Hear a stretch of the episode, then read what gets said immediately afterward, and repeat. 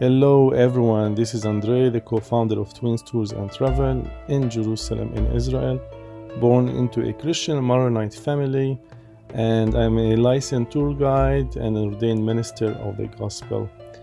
I have been leading numerous groups throughout the Holy Land for almost 20 years.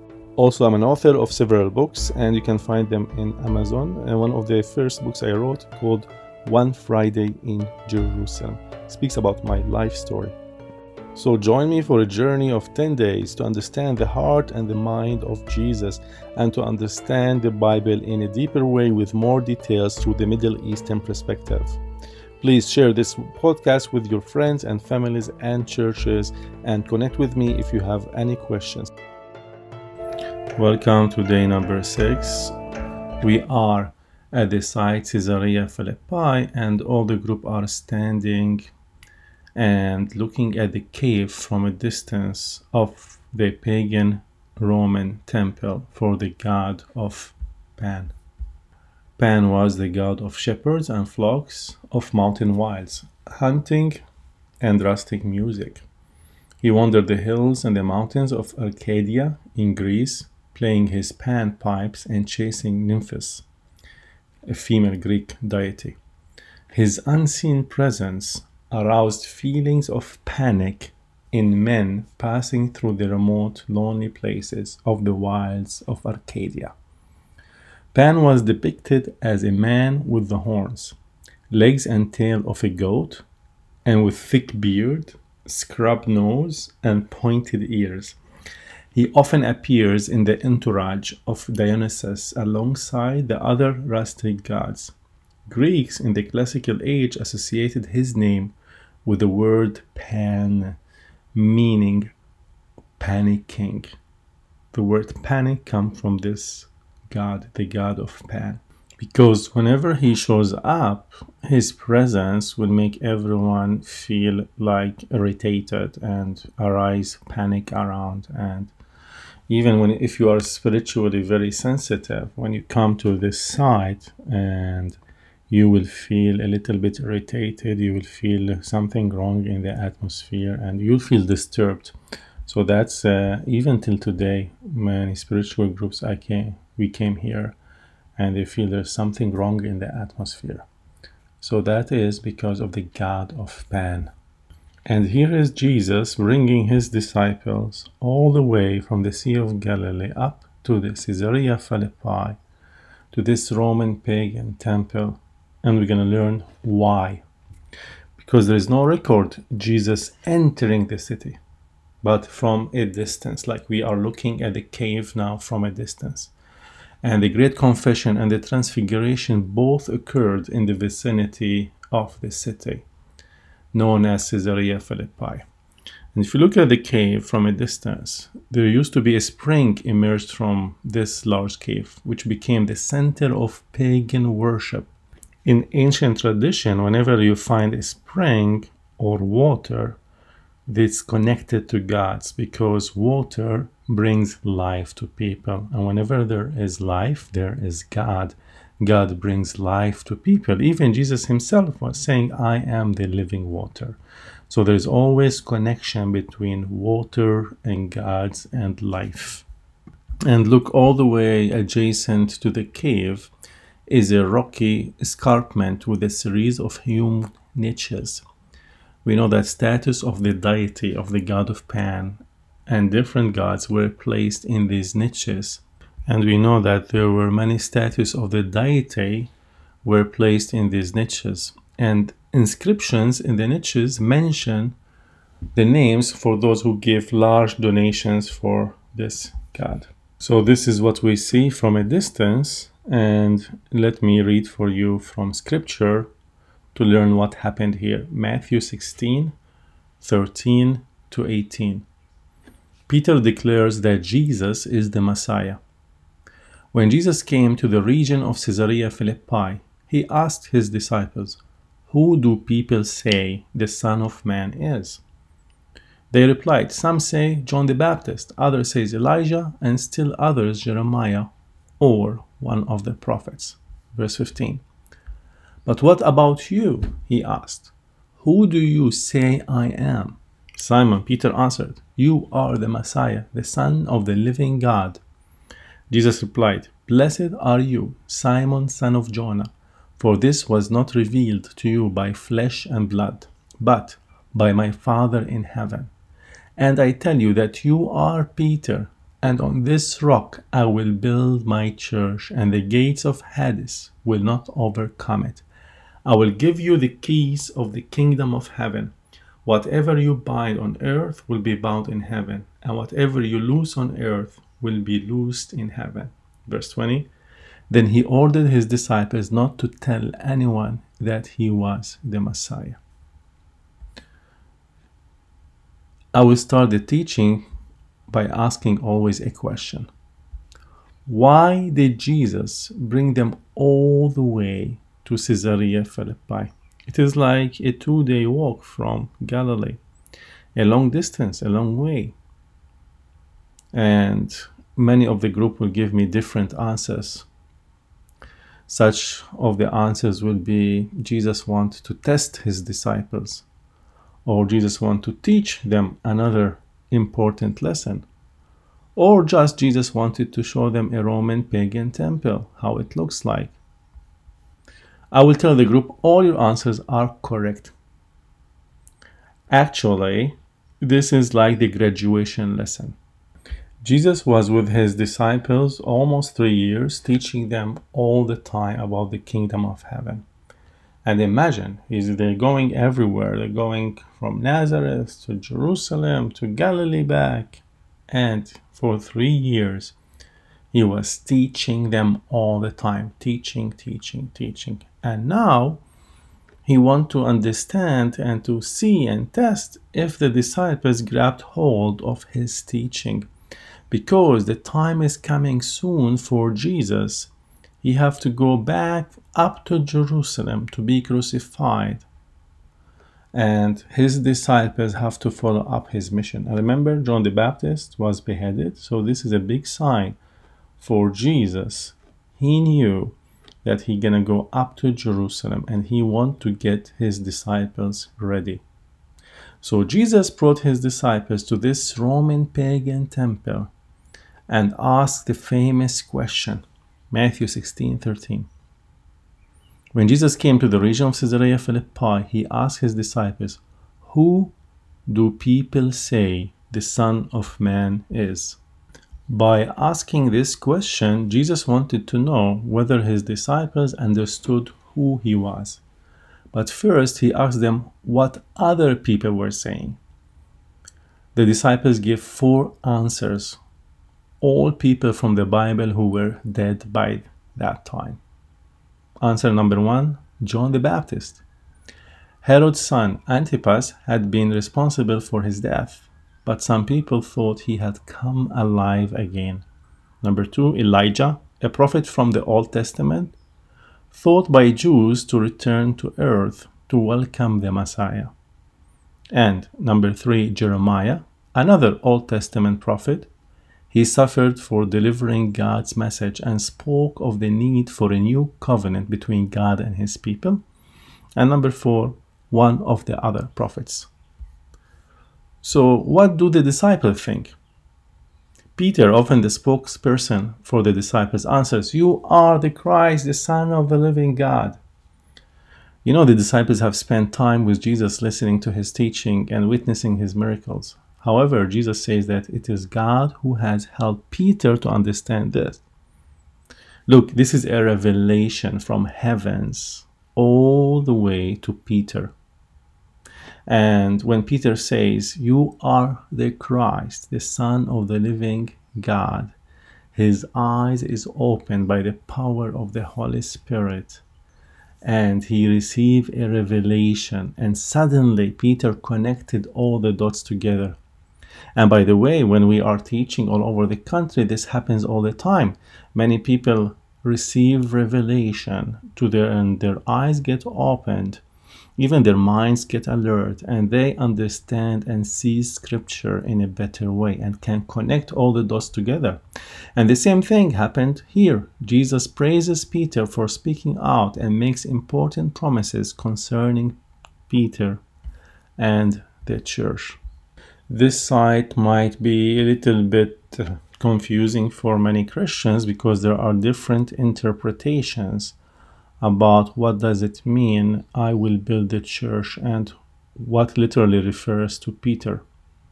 So I'm going to give you the different interpretations and then I'm going to give you by the end what the Jewish mindset.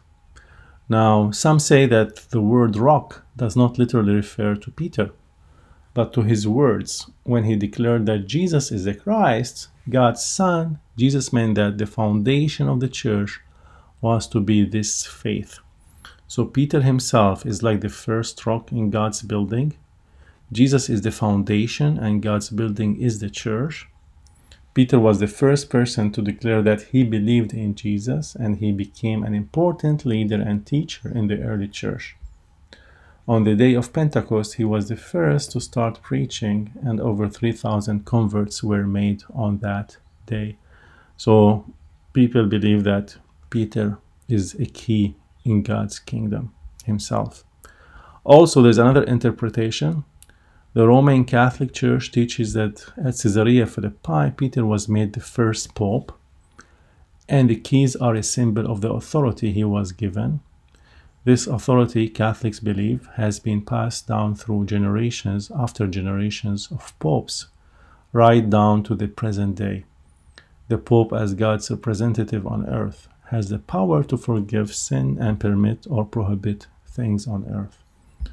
As I mentioned, these are different interpretations. But let me give you the Hebraic mindset of Jesus' mind and heart through the culture, the custom, and the context. And because we know Hebrew, we can get really deeper into this interpretation. So Jesus is bringing his disciples all the way to Caesarea Philippi and they see a Roman pagan temple. So on this rock, on this Roman pagan temple, I will build my church. So you have to understand that Hebrew are in metaphors, Hebrew are in images and idioms. And there is an ancient Jewish custom that says, Where is the temple of Pan? Is the gates of hell. It's where the Nephilim, the angels fall all the way from heavens down to earth. And on this side, this pagan temple, the name of Jesus will prevail over the Roman Empire. So the rock is the pagan temple, the rock is the Roman world. And Jesus, through his disciples, they will spread his fame over the Roman Empire and over the gates of hell. Which means on this pagan temple, Jesus will build his church. Which means more, you disciples will bring my name over all these gods. And this what happened later. We know that Christianity prevailed all over the Roman Empire because of the disciples. Now, what does it mean, the word church? The word church is not the building. The word church, originally in Hebrew, means kehillah. Kehillah is the congregation, the community, the movement, the body of Christ, the believers or followers. Jesus is telling them, because of you, you're going to spread my name over the Roman Empire. And he says, You are Peter, and on this rock, on this rock, not Peter, according to Hebraic mindset, on this rock, on this pagan Roman temple, I will build my church, my kehillah. Which means Jesus saying to Peter, on this pagan temple, in front of you, you see my kehillah, my congregation will be spread. And I'm going to use the believers, the, going to use you to go against the gates of hell and to bring people from the kingdom of darkness to the kingdom of light. And I'm going to give my followers, the Kehillah, the congregations, the keys of the kingdom of heaven, which means you're gonna have my followers the authority of moving people from darkness to light. This means that you, the disciples, will carry my vision and conquer the Roman pagan world and teach about my faith and teach about my life and teach about my name. And my name jesus name will prevail over the roman empire. And this is what happened. Jesus name was above every roman pagan temple. And the congregation the kehillah the movement expanded over all the enemy territories in the Old Testament, the Hebrew Bible, God placed himself in the middle of Israel and drew men to himself. In Jesus, God has come into the world and is invading enemy territories to redeem man for himself. In Caesarea Philippi is a Roman city under Roman control. Jesus brought the disciples here to enemy territories to make this claim and to tell them that I am above all the gods. Even I am above the god of pan or anxiety or panic. I am above all your anxieties, depression, even above death. Just believe in me and you're gonna cleanse this Roman pagan world. The bottom line this is a spiritual battle that Jesus is declaring to the disciples that after I go to Jerusalem, I will be crucified, and you have to continue my message. And the disciples did not get it, they did not understand it. And look what happened next in Matthew 17 1 to 9. Transfiguration. Again, read for you the verses. After six days, Jesus took with him Peter, James, and John, the brother of James, and led them up a high mountain by themselves. There he was transfigured before them his face shone like the sun, and his clothes became white as the light. Just then there appeared before them Moses and Elijah talking with Jesus. Verse 4 Peter said to Jesus, Lord, it is good for us to be here. If you wish, I will put up three shelters one for you, one for Moses, and one for Elijah. While he was still speaking, a bright cloud covered them, and a voice from the cloud said, this is my Son, whom I love. With him I am well pleased. Listen to him. Verse 6 When the disciples heard this, they fell face down to the ground, terrified. But Jesus came and touched them. Get up, he said. Don't be afraid. When they looked up, they saw no one except Jesus as they were coming down the mountain. Jesus instructed them don't tell anyone what you have seen until the Son of Man has been raised from the dead. You know that the mountain of transfiguration is the same mountain of Hermon, which we are looking at the foots of Hermon, where Caesarea Philippi stood. And we are standing at the footsteps of that mountain. And who is on the mountain with Jesus?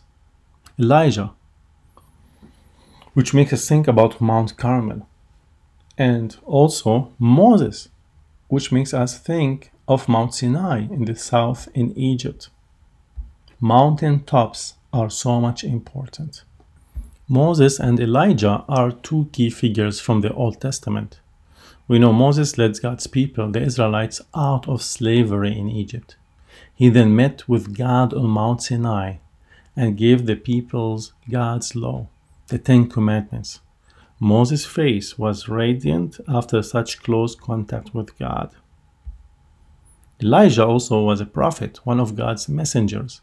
He also went to Mount Sinai, where God revealed himself in a gentle whisper. So the roles can be summarized as follows Moses is related to the law, Elijah is related to the prophets. And in the Bible, God's presence is often shown by cloud or by fire. Mountain tops were often the location for appearances from God. This special cloud or fire was called the Shekinah in Hebrew, which means the presence of God glory, which means the moment of glory or the moment of revelation. Remember, Peter said, You are the Messiah. So that was the moment of Shekinah, the moment of the presence of God's glory on Peter to have a revelation. The word transfiguration means a change of form or appearance. When God's presence come into you, his glory will be on you, so you change. And in this passage, Jesus' appearance changes. So a glimpse is given of his full heavenly glory. His face shone like the sun, and his clothes became as white as the light.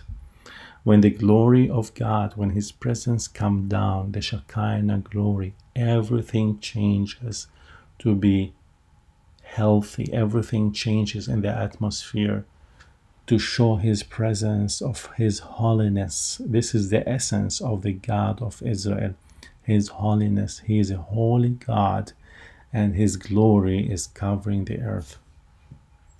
And look in Matthew 16 13 to 20, Peter has shown understanding of Jesus' glory, that he is the Messiah. And this experience is to help deepen this understanding. And this is so special that only Jesus, three closest followers, Peter, James, and John, are chosen to witness that. Jesus wants them to understand that his role of the Messiah is coming soon. He will be going through suffering and death in Jerusalem. But this will not be the final outcome of his mission because Jesus has come from heaven and he will return there for heaven after he completes his task on earth. So Jesus wanted the three disciples to understand that. And it's full with Old Testament references, which Matthew readers would easily pick up. It takes place six days after Peter's declaration of faith, and this be a link to Moses, who spent also six days in preparation before he was called to approach God in a cloud on Mount Sinai. So, this incident also takes place up a mountain, and the cloud symbolizes the glory, the Shekinah, and the presence of God. And Moses and Elijah appears and stand beside Jesus. This symbolizes that Jesus is their successor and has fulfilled both the law and the prophets. He is now bringing a new covenant from God for all people. And when God's voice is heard, he is reassuring the disciples that even though Jesus must suffer, they must listen to him and obey him. And Jesus again commands the disciples not to tell others of this experience. The time for this will be later after his death and resurrection. And he gonna conquer death he will conquer the gates of hell. According to Jewish tradition, Caesarea Philippi is where the gates of hell is according to Genesis 6 are the Nephilim, the fallen angels, are angels who were expelled from heaven, angels who sinned, want to take the authority from God, and such angels often tempt humans to sin. And these angels, when they were cursed, according to the book of Enoch and Jewish tradition, they fall down in the area of Caesarea Philippi, where the pagan Roman temple is standing, the gates of hell. So Jesus is redeeming for the plan of God for salvation of the world. And the idea of fallen angels derived from the book of Enoch, or the assumption of that the sons of God mentioned in Genesis 6 1 to 4 are angels, fallen angels. Christian doctrines says that the sins of fallen angels started before the beginning of human history. And accordingly, fallen angels became identified with angels who were led by Satan in rebellion against God and equated with demons. However, during the late Second Temple period, demons were not thought of as the fallen angels themselves, but as the surviving souls of their monstrous offsprings. According to this interpretation, fallen angels have intercourse with human women, giving existence to the Nephilim, the giants. And according to Jewish tradition, when God cursed Satan and they fall down, this is the area, Caesarea Philippi. And this is the gates of hell. Jesus took his disciples because he wanted to redeem the Kehillah. He wanted to redeem the world. And this is an earlier hint that Jesus will restore the kingdom of heaven. And the disciples is part of this restoration of the kingdom and cleaning the sins of the world. Look what is written in Luke 10 18. Satan falling from heaven. And also Matthew 25 41 mentions the devil and his angels who will be thrown into hell. So all synoptic gospels identify Satan as the leader of demons. And look what's written in Paul the Apostle states in 1 Corinthians 6 3 that there are angels who will be judged, implying the existence of wicked angels. And 2 Peter 2 4 and Jude 1 6 refer to angels who have sinned against God and await punishment on judgment day and Jesus will be the judge. So here I am putting for you all the picture together what happened in Caesarea Philippi. Let me expand more about the book of Enoch. The events of Genesis 6 are given a larger treatment in the book of Enoch. And this is one of the apocalyptic books composed between 300 to 100 BC before Christ. And this book is not a part of the canon and is not inspired by the power of the Holy Spirit, but it can give us a glimpse into the supernatural views of its writers. In chapter 6 of the book of Enoch, an angelic host under the leadership of one named Zemjaza descends to take wives from the children of men and beget children and the place of this descent is the foots of Mount Hermon, Caesarea Philippi. It seems that the interaction between heaven and earth is not a new phenomena on the heights of Mount Hermon. And this comes together, the picture. The only miracle that Jesus does in the region of Caesarea Philippi is casting out the demon in Matthew 17 14 to 19, and in Mark 9 14 to 20. The god Pan was believed to have the power to possess people and to send them into a state of anxiety and panic. And Jesus casting out demons in the area of the Decapolis would be evidence that the power from the transfiguration is available to the disciples through faith and prayer. And in this way, they will be victorious over the gates of Hades so here is Jesus equipping his disciples, and he's telling them, My name is above all gods. My name will prevail over the darkness of the world. And you, my disciples, will prevail my name, and the gates of hell will not prevail. Because demons seeks to kill and destroy. This is what they do. And Jesus is cleaning up the Kehillah, the church, the congregation, from all the sins of the world.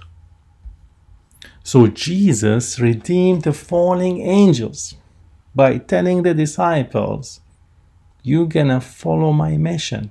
And he's declaring he is the real God over all other gods and all over any creation. He is God above all anxiety. You know, alcohol brings sin to the world. Drug use, we can see it all over. Or people engaging in demonic activities, or even horoscope, or Ouija borders or worshipping idols, or even our gadgets. We hold on our gadgets.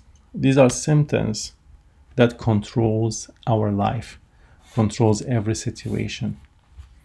We have a lot of fear what's going to happen next in the world after this coronavirus. We have, we worry a lot anxiety, and believing the lies that Satan speaks into our lives.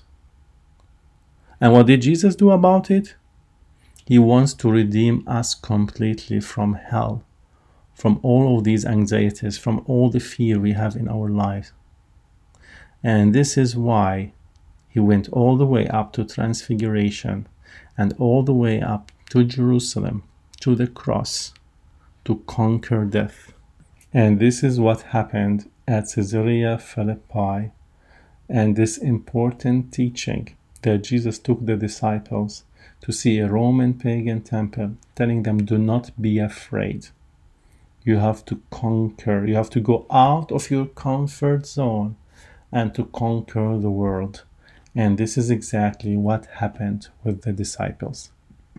I pray that you enjoyed this teaching and you learned something new. And I want to tell you, I'm so excited about my book will be released this week. The name of the book is Heading to the Holy Land. And you can find this book in my website or you can find the book on Amazon. So if you put in Amazon Heading to the Holy Land, and this book will tell you all about how to be ready and to bring a group to Israel. This book is very simple and clear, step by step, that will give you practical information you need to prepare a group to bring them to Israel.